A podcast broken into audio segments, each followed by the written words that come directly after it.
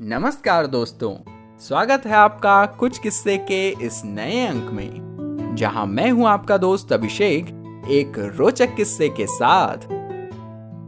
तो किस्सा कुछ यूँ है कि ओबामा को आज भी प्रिय हैं हमारे प्यारे हनुमान जी। दोस्तों, इस वक्त टीवी पर पुनः प्रसारित हो रही रामायण ने घर घर में आध्यात्मिक वातावरण बना दिया है। जब देश में साक्षरता का स्तर कम था और पौराणिक गाथाएँ केवल सुनकर और सुनाकर ही लोक जीवन में आत्मसात हुआ करती थी, ऐसे दौर में रामानंद सागर निर्मित धारावाहिक लोगों को अपने बड़े बुज़ुर्गों से सुनी गई कथाओं का सजीव चित्रण ही जान पड़ता था। और यही कारण था कि तकनीक के जंजाल से बचे रहे उस वक्त में इन कालजयी पात्रों को निभाने वाले आम मनुष्यों को जनता ने साक्षात दैवीय रूप मान लिया था। भारत के अलावा Sri Lanka, Burma, Indonesia, Cambodia, Malaysia और थाईलैंड जैसे अन्य द्वीपीय देशों में भी इसकी लोकप्रियता चरम पर रही। क्योंकि एक वक्त में ये देश भारतवर्ष का हिस्सा थे। बाद में इससे अलग होने के बावजूद वहाँ के जीवन में इन पौराणिक गाथाओं ने थोड़े बहुत परिवर्तन के साथ अपनी जगह बनाए रखी। दोस्तों, भारत के अंग रहे देशों में रामायण के पात्रों का प्रभाव तो समझ में आता है।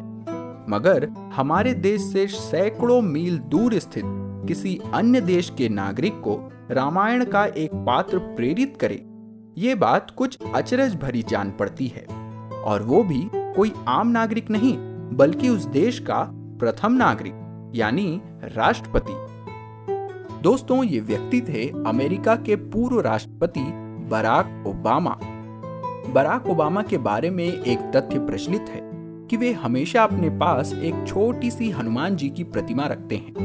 दोस्तों, इस बात को उन्होंने अपने चुनाव प्रचार अभियानों में भी स्वीकारा था। मगर सवाल ये कि आखिर सुदूर अमेरिका के राष्ट्रपति रहे इस शख्स के मन में एक हिंदू देवता के प्रति इतना सम्मान कैसे? तो इस प्रश्न का उत्तर बराक के बचपन में मिलता है।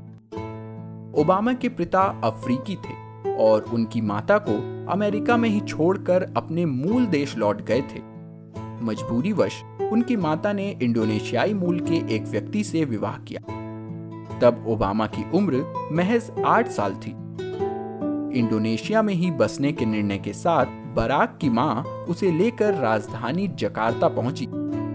एयरपोर्ट से अपने नए पिता के घर जाते हुए ओबामा को सड़क के किनारे एक विशाल प्रतिमा दिखी।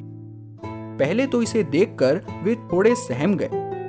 फिर कुछ संभले और इसके बारे में पूछा तो पता चला कि ये हिंदू देवता हनुमान है, जो एक महान योद्धा थे और राक्षसों का संहार किया करते थे। ओबामा उस मूर्ति को आँखों से ओझल होते तक देखते रहे। बस तब से बराक के बाल मन में हनुमान की छवि बस गई।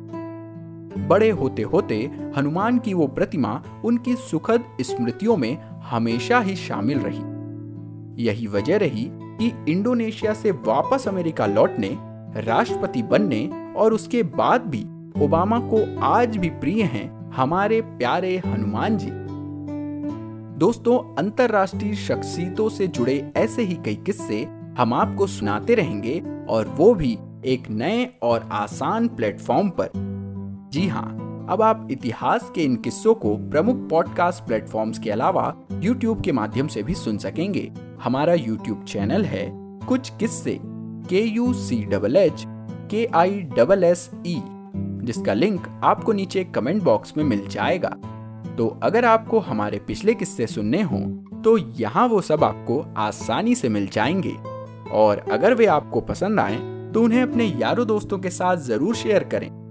अपनी प्रतिक्रियाएँ और विचार हमें कमेंट्स के ज़रिए बताएँ और अगर इसी तरह के और भी रोचक किस्से आप सुनना चाहते हैं तो हमारे चैनल कुछ किस्से को सब्सक्राइब या फॉलो करें और नोटिफिकेशन ज़रूर ऑन कर लें, क्योंकि अगले अंक में आप जानेंगे कि किस कवि ने भरी सभा में कहा, जनता आलसी है।